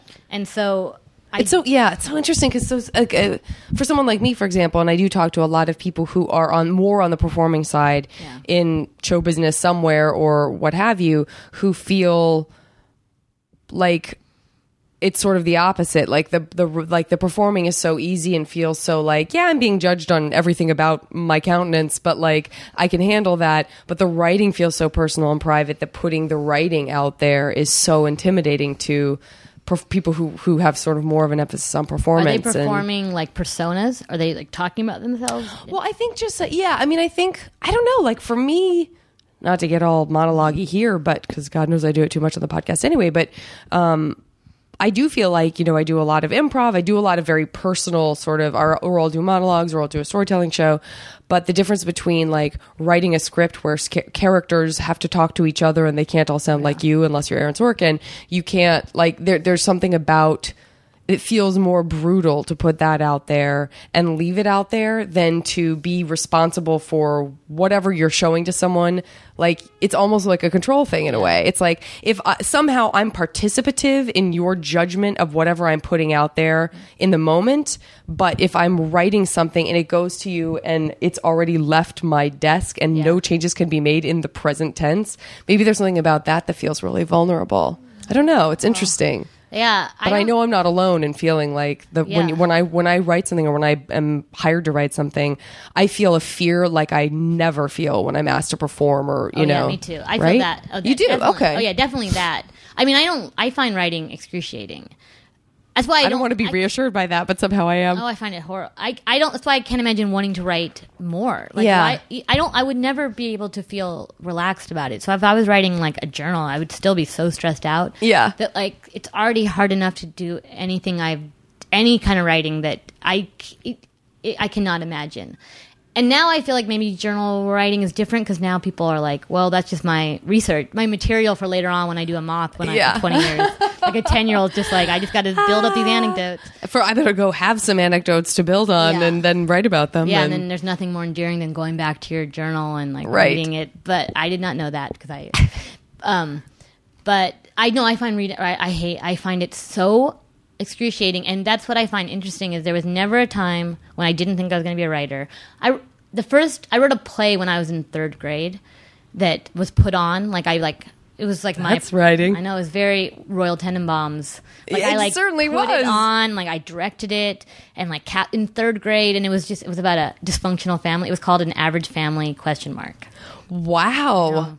But I mean, that might as well be the cover of a New Yorker. I know. I think it was my. I think I peaked. It was definitely like my most precocious moment. And then, it, and then, I mean, it was there was a lot of dysfunction, and then there was also a ghost. That's you had amazing. to throw chicken soup on to kill, and and I, my parents had to type it out for me because I like wrote it out, and then they had to type it. My my mom typed it, but. So the, I always wanted to be a writer, and I tried to write a novel also when I was um like I started writing a novel in elementary school. Okay. which I never finished. But then What was it about? also a dysfunctional family. Always Mm-hmm. a dysfunctional family, and all the adjectives were from Sweet, Sweet Valley High. That was so weird. Because now Oh I my look, God, I I also wasn't reading. High. I was reading. I loved reading the good books in school. I actually liked the books in school that they Me gave too. us because. Um, but I but I wasn't really ex- my my parents were smart and stuff, but they weren't. I don't know what they were doing for my entire childhood, but they weren't like. And my mom was always buying us books, but she wasn't really regulating or telling us which ones to buy. So I was reading a lot of crap, and so I realize now when I look again this like Jew thing because I look back and all my characters had like blue green eyes and blonde hair because that's what those twins had. Sure. And um, Elizabeth and Jessica, if oh, memory serves. but they're the Keep most talking. yeah. Okay. But I just yeah. did that thing where I wasn't prepared because I need to write something down in a second you with you. Oh yeah. Anyway, Um, so but those so I, I just remember a lot of adjectives. I remember like being really proud of like describing how the can of soda opened. like That's all I ever wanted to write, which is another reason why writing dialogue is hard. If all you want to do is like describe things in a flowery manner, Yeah. like purple prose, Yeah. then it gets hard to sort of edit all through that and go, wait, someone else's job would be to do that if you're turning it into a script. I didn't. Yeah, I wouldn't even have known that part. I thought you like you submitted it. like I finished it. Once I saved it on the floppy disk, I thought that then it would be sent, and then I didn't. I don't even know. I don't know. I must have been based on reading those books. And I remember like being really excited by the word padding, like P A D D I N G. Like all my characters were always padding across the floor. Oh, padding. Okay. padding. But so it wasn't good. But it, So they're all in their stocking feet. yeah, and they were always like toddlers padding across the floor. But um, but I never. I always found it painful, and that's what I find weird is that I uh, never enjoyed it and always wanted to be it. Um, I, it, it is amazing. I mean, there is a, an element of that, I guess, to a lot of different jobs that people have, which is like You think this so? thing that this. Well, I think that Painters there's. all disappear into their studios at night. Like you hear painters Yeah. being. oh, well, well, I don't know about that. This is what I'll say about that is I do have a friend who's like a really well regarded. I'm sure I'll have her on the podcast eventually. She's like becoming quite a famous painter, and it is that thing of like that's not what she set out to do. And now and now people who don't really care about her or her work are just collecting her because she's become very collectible. Mm-hmm, mm-hmm. But she has a horrible relationship at times to her work. So she doesn't because i thought the same thing. I was like oh visual artists like oh you just go into your studio and paint. And she's like oh it's so terrible. Like it's yeah. it's like going in it is she does get sort of writer's block of of the painter and Yeah. starts to think this is all fruitless. And why am I painting this thing that some stupid person who's like a coke addled producer who doesn't give a shit about me is going to just like hang this thing that I, Yeah. you know, No, that's true. My best friend's a painter, and she finds it very excruciating. But it's because it takes her so long. Yeah. we have the exact same process. but that agreement of like figuring out like I don't just what you said about I don't ever know how I could have done anything else and yet this thing has so much kind of yeah. ire attached to it or But I was talking to my friend the other day who sold her book when she was young, like 25, her first novel. I, I, we were both saying that could we hear about people who like are still looking, you know, like finish their novel at 40 or whatever and are and are trying to get it sold or I- we were saying that we would have given up probably. Like I got Yeah. I um there wasn't a period where I was tr- having to figure it out. Like it was very I went from college almost immediately to this American life. yeah And so I I think if I'd actually had to f- even feel the things I feel now, then if it had been any harder, I think I would not have tried. Yeah. But it just kind of like slid into it, and then and then I was stuck doing this thing that is it's great, but also painful. I, I completely understand that as well. Um, okay, I'm going to play this game of MASH with you. Do you remember MASH? Did you play that when you were Yeah. a kid? So, um, obviously, we know MASH is just mansion, apartment, shack, and house. Uh, but this mansion, apartment, shack, or house is going to exist in uh, a, an imaginary land. So, this is sort of your second home, but it could be, uh, I think we both know it's not going to be outer space unless you want to um, potentially find out what that would be like. For yourself. know. Yeah. Um, uh, but you know, like it could be something out of a film or a book that's sort of like The Shire or like Dagobah or something like that. Shire, yeah. right now. So tell me what your give me three because you know this is a process of elimination later. So we'll find out which one you end up I have to with. just pick any places. Three places where you're, but it's the, the imaginary lands that you would like to have a second home. Can you can it be like particular periods of time? Absolutely. Like, it can be like first season instead of like fifth season. Go for it. Bad or something. Um, see. Do people usually come up with them really quickly? No, you know what? It's it depends. I mean, the idea of this game is like it is becomes sort of extemporaneous answers that you then are leaving, and you're like, oh, you know what I should have said. I feel Right, like no, no, that's no. part of this exercise, but it's very hard not to think of Breaking Bad, but why would I want to live in that world? I mean, the cinematography is great. I know, but I kind of want to live in that house. But it's, uh, You could say it. I know, but I don't. But I would just be setting myself up for such horrible. Um, Greek tragedy. I would like to live in. Okay, there's a. Um, I, I how about the a loft space in Three Men and a Little Baby? Fantastic. the one that the elevator opens up to. That's Love a it. really wonderful Love it. environment.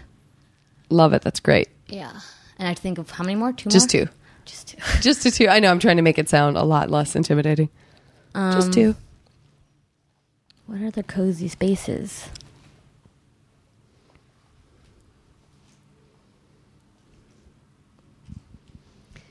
I feel like that. Okay, um, the Gilmore Girl house probably. Great.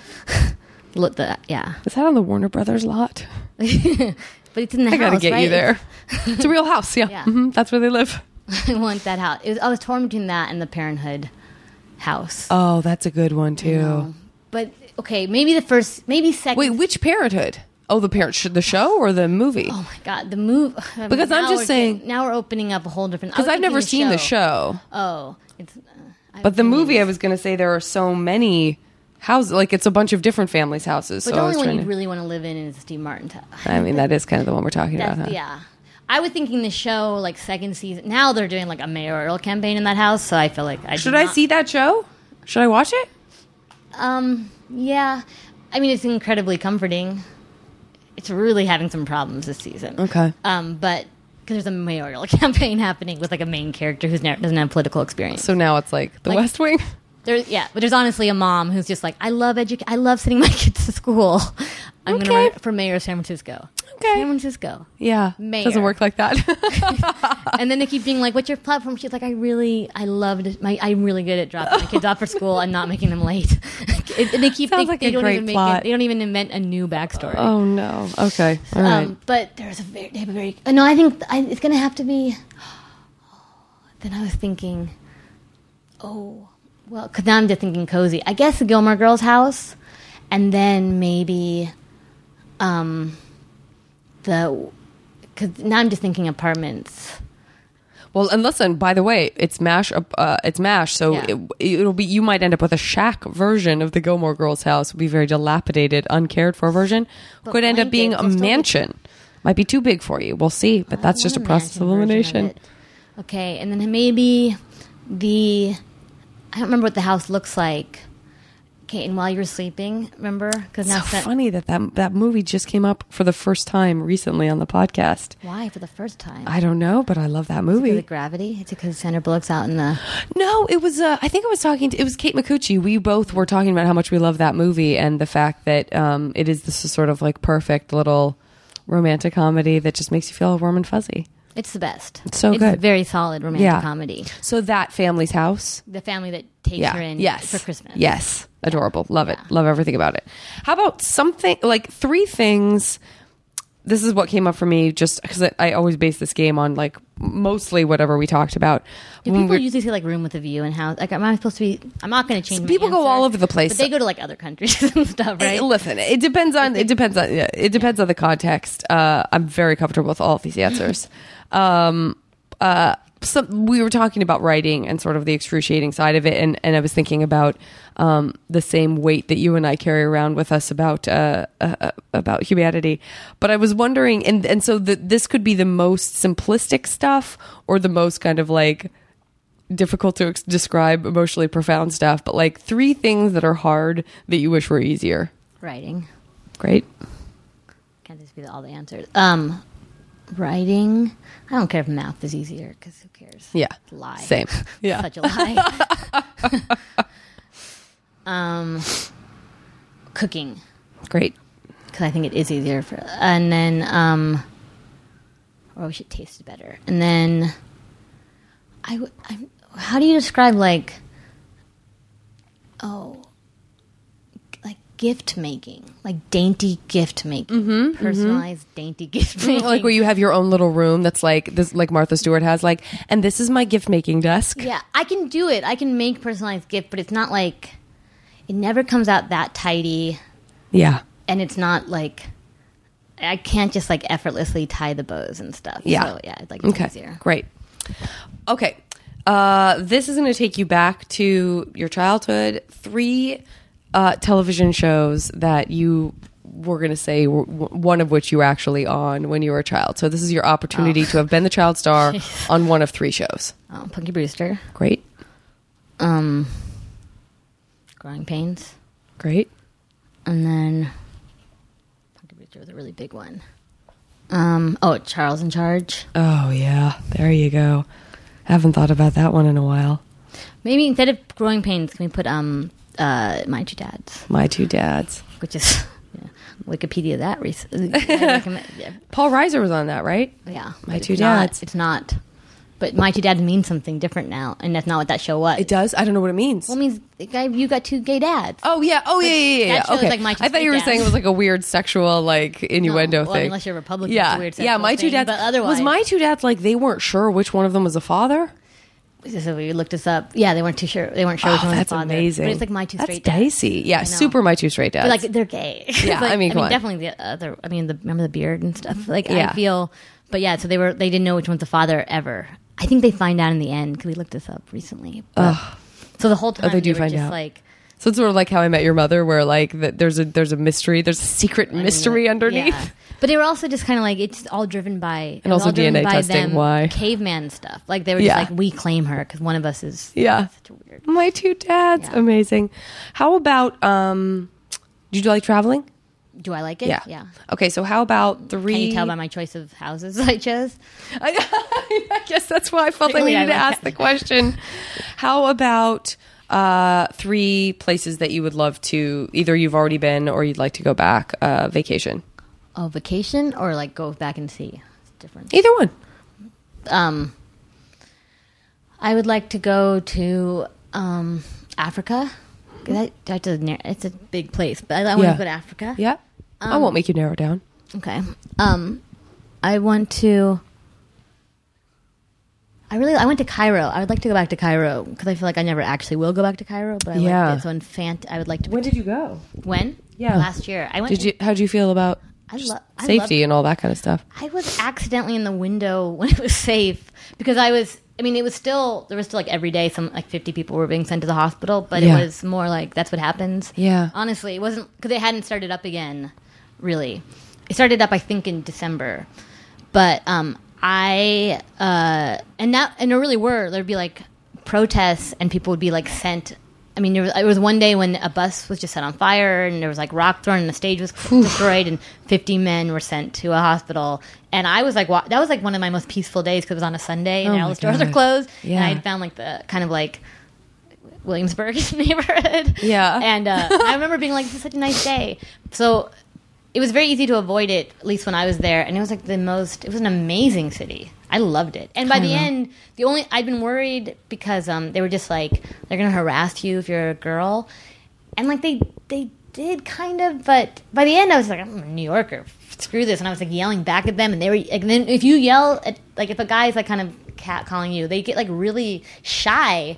When, if you, If you respond? something and in and in general, it was like this. It was just like the most. It was. Ex- I found that was not. The, that was actually like a small thing, and actually, it's a super super polite city. Like I Hmm. So found it- interesting. yeah, and that so I felt like that I was misled. The cab drivers were a total pain. They were the ones that were really driving me crazy because they don't want to like. They like there's a meter thing and like they don't want to do that. So that was the big pain. But otherwise, I, I loved it. It was like the That's good most. It was hear. super exciting, uh, live, awesome city. And I when I was there, I um I sublet my apartment sometimes, and I do subletters from Australia, like that April. Mm-hmm. And when I was there, I ran into the girl sublet, this Australian girl who had sublet my apartment, and she and Ran into. ran into, Wow. and she and her boyfriend had just like broke. They'd gone to Cairo after my apartment broken up, and she and I had like a before midnight night. like we like we're like it was so great, and I totally just Australians they like are magical. everywhere. Oh my God, they're agreed. so mellow and worldly. And she was so I'm like, so inspired by like the sort of effortless ambition They- that they have, not just about work, but just about life. Like, oh, I wanted to learn how to fly a plane, so I just did. she they really Right? were. uh, I mean, it was crazy. She was because her her boyfriend was a news anchor, and they they're like, we'll go to Cairo, and she was like, I just stayed. He left. I stayed. I'm learning Arabic, and she was just like, she was so cute, and she she was she had her ex boyfriend's. Uh, pants that she wore. she was like that height course. that she could do it and she like she was like I just wear these every day but she looked great Yeah. and her hair was like perfectly curly and she was just she's like I'm just gonna stay here for until I decide not to stay here and we, Yeah. it was oh she was the best But- Australians, I'm telling you, I I agree. know. But it was oh, a so, good visit. Yeah. So what's your third? What's your what's your third? Um, I want to go to um, South America, Chile, Peru. All Great. the- that's my phone. Oh, that's you. Okay. Um. All right. I'm just gonna do a couple more of these so I can get you Oh, out and on your way if you need to. Tokyo. Oh yeah, Tokyo. Change change one of I these. guess change. Get rid of South. Um, But you've already been to Cairo, so that's Yeah, tricky. to- yeah, yeah, Tokyo. I know. I'm dying to go to Tokyo. Cairo's not going to be around for much longer. Okay. Anyway. Um, yeah, I'm going old school on this because you just said Tokyo, and that made Yeah. me think about how much we all enjoy sushi. Uh, wha- three foods could be a very specific meal, or it could be just like pizza. But three things that you wish you could just have whenever you whenever you wanted it, like the things that special I've burrito that blah blah blah, or like yeah, or or something that doesn't exist that you sort of wish did. I'm really into that meal that um, James Gandolfini made, Julia Louis Dreyfus, and Enough Said. Haven't seen it yet, but I love you Nicole cook one meal. it. And it's like I think it's is it linguine? Maybe it's pasta. Okay, all right. Catherine Keener bitches about it, but um, I want that. That Enough really- said. dinner. Yeah, great. And then, well, now I'm just going to do it because then also the spaghetti that Meryl Streep has. The I think it's in um, um, Defending Your Life. Remember when she can? Oh my god, don't ever- get me started on that. She's so adorable and he's mm. so bewitched by her and her mm. eating of spaghetti. I know, and it looks so delicious. And then the waiter brings him nine pies. yeah. I know, and I didn't know that that was Oh before we were supposed to be eating bread. Like I feel like Right, the back- pasta thing. I felt the exact same way. I remember thinking at the time, like, what's the big deal? You can eat as much pasta as you want. Yeah. What is the problem here? no idea. Oh my god, totally. Spaghetti and defending your life. I don't know how you're going to top that for me personally. As like, as oh my god, it's so really good. both. Oh god. Okay, Um, love it. Then let's see. Trying to think of the best. I, then I can just I like uh trying to think of the best place I had like Thai or something. Does that have to be a specific place or whatever? If you just want to be able to have like the best Thai food, what do you love getting when you get Thai food? Well, I was gonna say like I like well then I, then it's like pad Thai. Pad Thai, no, I love like- it. But then it's like Listen, variations on a theme. I, I yeah. But pad Thai is so good. I good. know it's so good. I'm putting it on there. I know how to make pad Thai, and I realize that actually Oh, so that's one of the few things I can make, and it it is. and there's a lot of flavors in there. Yeah, but it turns out like I'm not a good cook, and actually my pad thai turned out to taste like the good pad thai, and love so it. then it makes me think that it's not as hard as we think Oh, it is. man. But yeah, I do love pad thai, so I'm just kind of Okay, let me ask this. Now, this is uh, a classic MASH question. It's the romance. Mm-hmm. Three celebrities, living or dead, of any era, could be like young Robert Redford and blah, blah, blah. Mm-hmm. Uh, that you are, this is someone that you're going to be going on one of these trips with. Peter Falk. Wouldn't he be fun to go with? Love. He's Love. so fun. Um, celebrities like they're, they're, Well, like their just- characters or their Could be characters, could be celebrities. Yeah, could be like a person inside of a thing. Could be a character from a book. Could be like you just want to go with Paul Reiser when he is one of the my two dads. I want to go. Be with really Reiser. shocked if you picked that. I want to go with Peter Falk though. Mm-hmm. That's okay. It's okay. Peter Falk. I saw him in LA once, um, uh, ordering ice cream at Ben and Jerry's, and I got super starstruck. Yeah. He had like a a denim shirt on that was embroidered with uh, an American, like a huge eagle, like a bald eagle. It was amazing. Really? Yeah, I'm trying to remember what sighting. ice cream he got. Was, do you think he had Alzheimer's when you saw him? Um, I don't know, but he ate more than one. I'd rather you didn't step on the Yeah. computer. It'll pop up. That's all right. One of his Um, moves. He doesn't like me using too much technology. I uh, yeah, no, it's smart, very smart. Um, yeah, he he got one cone, he got one scoop, ate it, and then went in and got another scoop. And I just thought that was the most adorable thing ever. Like, Oh. sat quietly, enjoyed a scoop of ice cream, and then made the internal decision like, I want another one of those. Yeah, I've it was earned great. it. I've deserved. I've, it was great. um, Okay, Peter Falk. yeah, because we're going on trips together. We're traveling together, right? Yeah, traveling. I think it might have to be. If it's gonna, be, I have to make it. I really like. I really like um what Dustin Hoffman's been saying lately with Oh, I these love him. the things that are floating around. Like when he's like the toots. Like I, he seems like he'd be really because he's also very sensitive about women. Couldn't And love him so, more. Yeah, so he'd be very.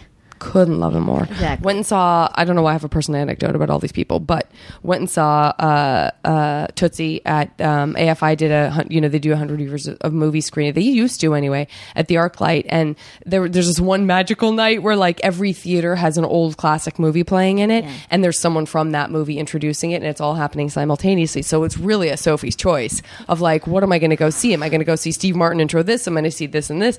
And I I'm proud to say without hesitation, even though there's a bunch of great stuff happening, was like Tootsie, Dustin Hoffman in, got my tickets ASAP. Uh, he gave like a 40, it was supposed to be like a five minute intro. He ended up doing like 40 minutes just talking about making the movie and all the amazing people in it and stuff. It was like the smartest choice I've ever made. Couldn't have been more in love with Well, him when it was over. Tootsie is Come on. There's nothing. Come on. I mean, yeah. He- Perfect. did It was a perfect night. Did he cry like he did not? Yeah, I think I got a little choked up. I love him. Oh, yeah. He's amazing. No, this is a great choice. Um, you this could be like girl or guy. Mm-hmm. See, I wish it was not, because then I wouldn't. Um, let's see. I mean, I guess I said romance at the You beginning, so it is sort of yeah, so romantic we're doing traveling. Romance. Um, so yeah, Dustin Hoffman, Peter Falk, and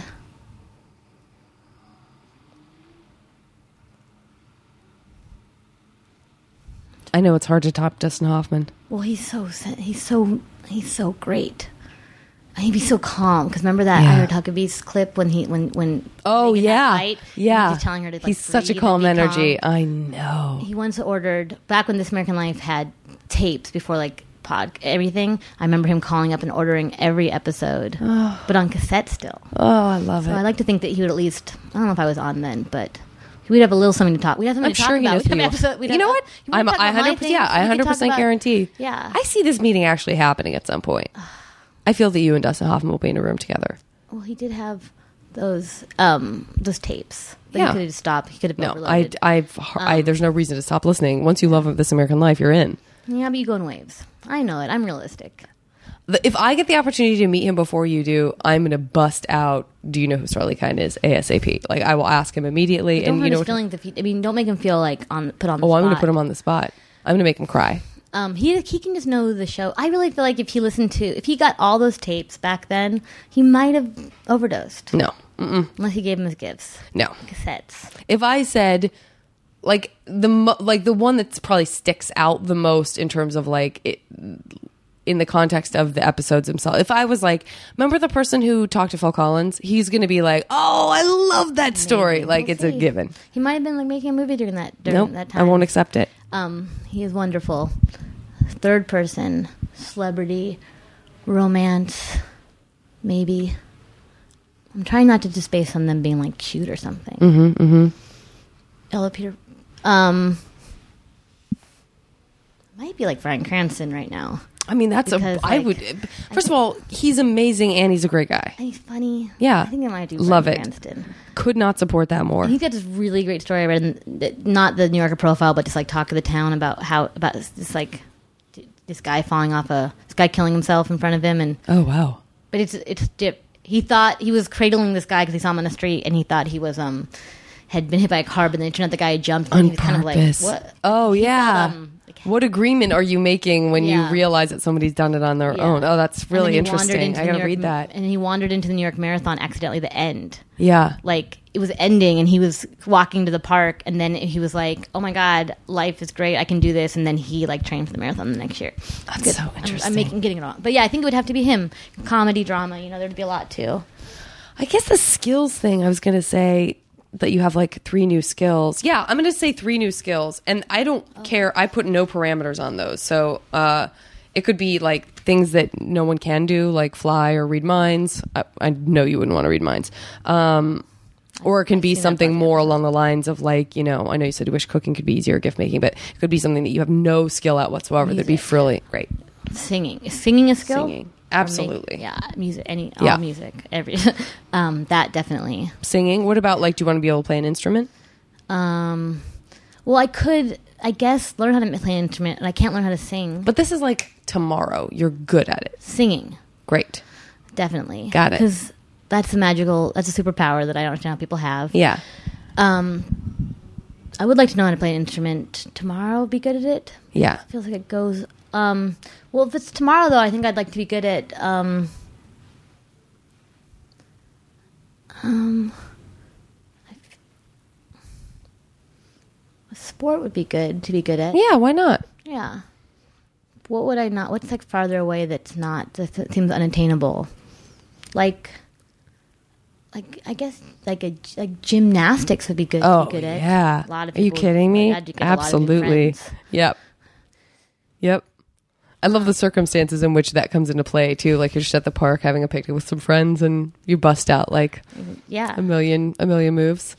Yeah. That seems like a very, very valuable thing. Yep, Um, oh, and dan I guess like yeah, dan- ballet would be nice. great. Yeah. Those are all beautiful. Yeah. Um, okay, you uh, in addition to doing everything you do now, you also are one of those people like you know how Jennifer Lopez has her restaurant or Quentin Tarantino has his Korean restaurant that he has invested in. You have there's a There's a- there's a- storefront uh-huh. here in New York. Um, uh, and and it's and it's a type of store that you are. It's like this is Starlee kind of store. She doesn't have to run it, Yeah. but you own it and you sort of made it available to the world. Yeah. Give me um, three types of like place. Could be restaurant, could be a knitter, knittery, Yeah. um, and then like where in in Manhattan they're located. Not gonna be a restaurant or Great. a knittery because there's too many restaurants. Mhm, there are a lot of restaurants. would- just wants to open a restaurant. Uh huh. I don't want to open a knittery. Um, it'd be like a place that people come in and get things. Mm-hmm. Um, I mean, it'd be nice if it could be. Um, it'd be nice if it could be like a. I would like a home goods place, Mm-hmm. but one that wasn't obnoxious. Mm-hmm. I would like it to be a way that um, has like I would like it to be filled with really all the Gilmore Girl house kind of I was about to ask you, like, so basically, if it's like you can walk into Yeah. the Gilmore Girls house everything and buy everything in that house for sale, but reasonably priced. Great. Like not. I would like it to feel like you. See, I wanted, it, but I wanted to have like a the vibe where I want you to feel not like you're not getting ripped off, not only with money, but also like not like you've discovered the store that has everything picked out for you already. That's Yeah. a problem. Yeah. because I do want every single thing from the Gilmore house, to be in it, but I don't want it to feel like we've selected this until you have no taste of your own. yeah, And so I and yeah. So maybe in the store there will be secret places that you have to find it so it still will feel like a thrift store discovering Mm-hmm. oh, things. love it.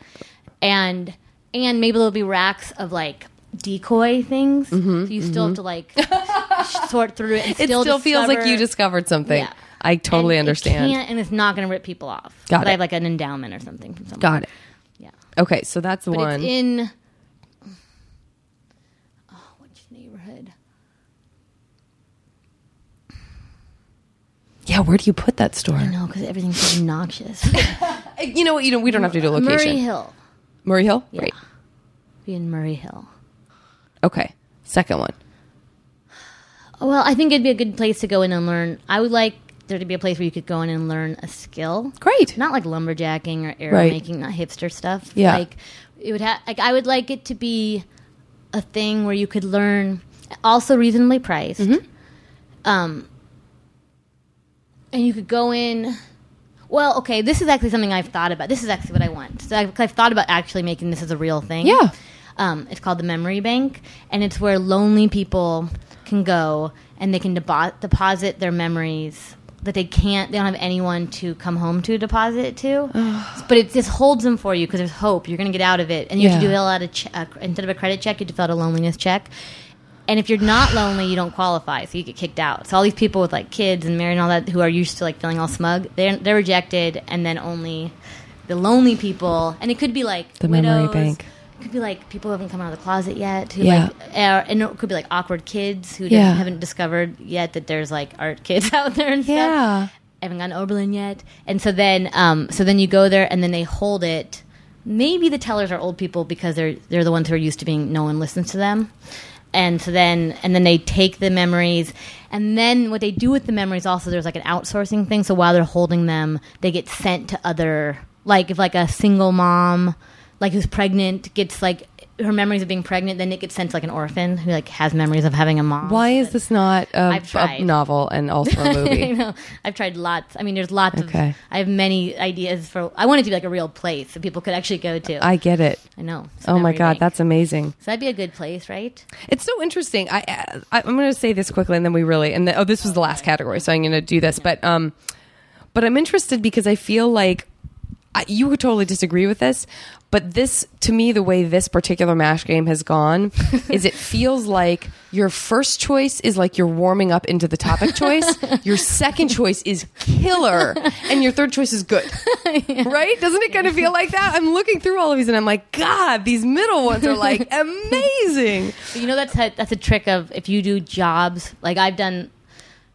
They say the trick of like if you were like an ad or something and you work for someone else and you have to give them options, you give them like three options because the whole trick is to make them feel like they have to feel like they have a choice. Yes. Their ego's on the line. Yes. and so you give them like two okay ones and an amazing one, but it's embedded so that when they choose it, they feel like they. It's kind of like finding the good thing in the oh store. Oh my God, I love that. I didn't I mean love to be that. doing that, but I feel like I'm following Yeah. that model. Yeah.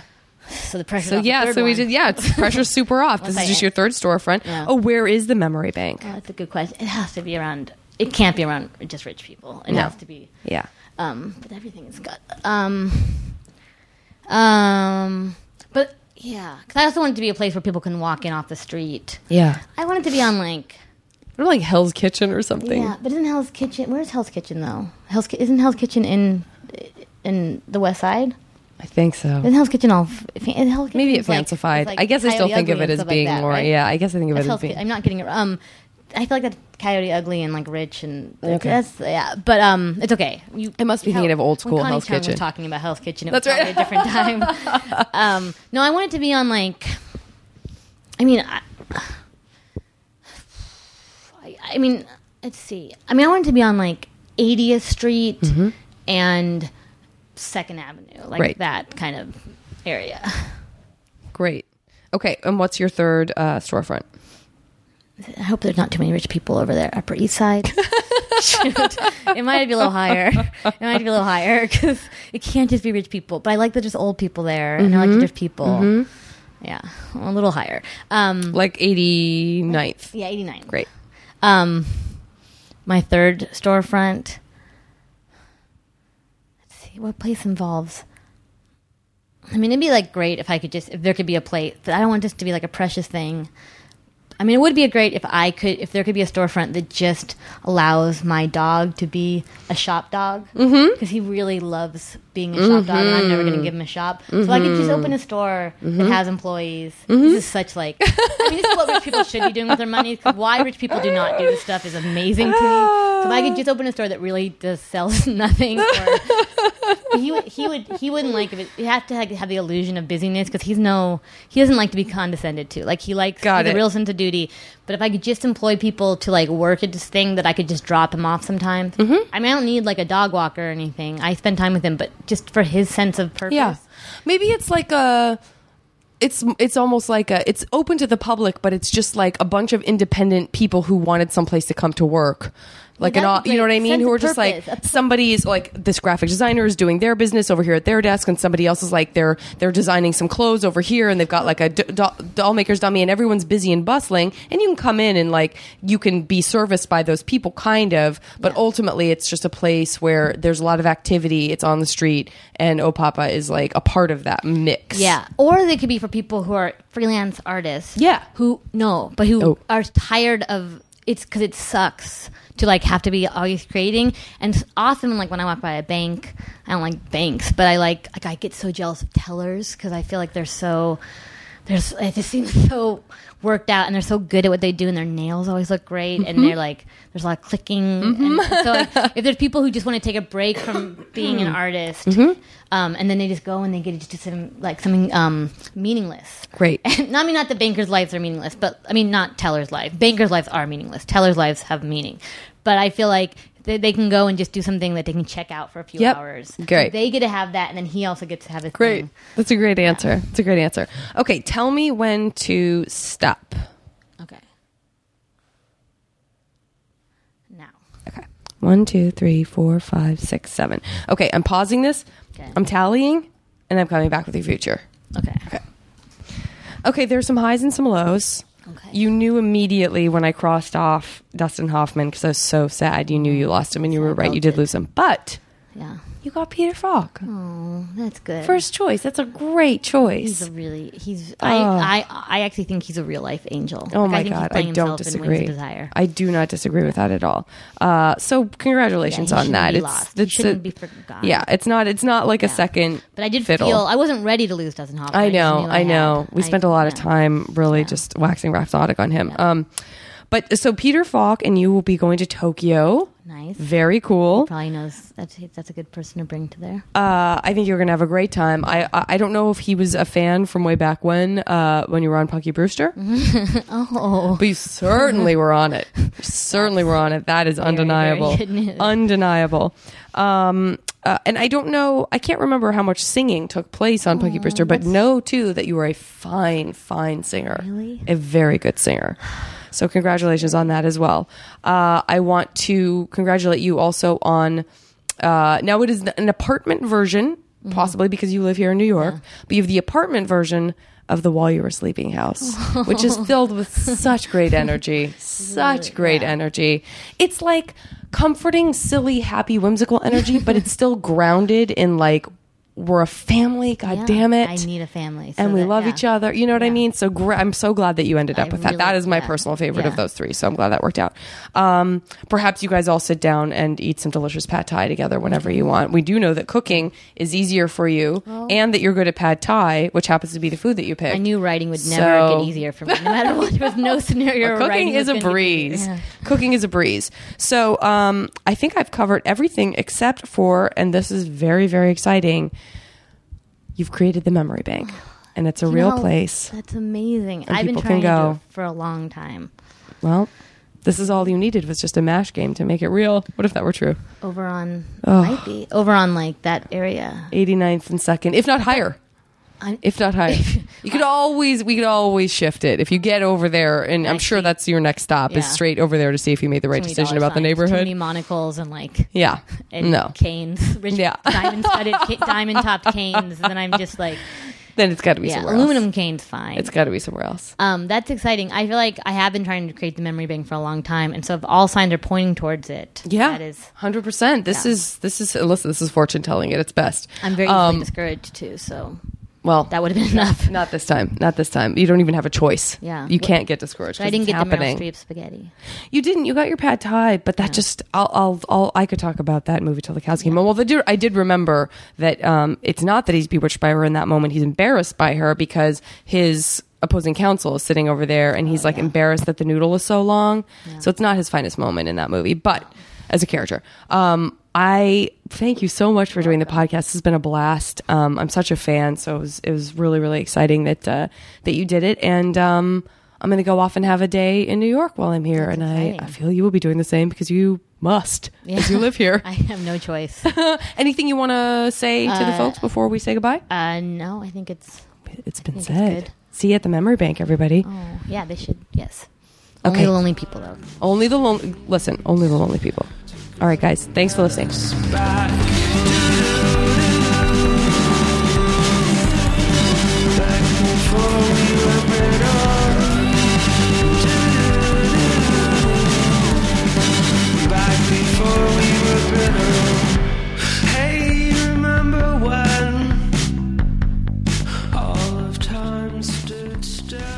As always, the JV Club theme song is Back Before We Were Brittle by the amazing Say Hi. Now leaving Nerdist.com.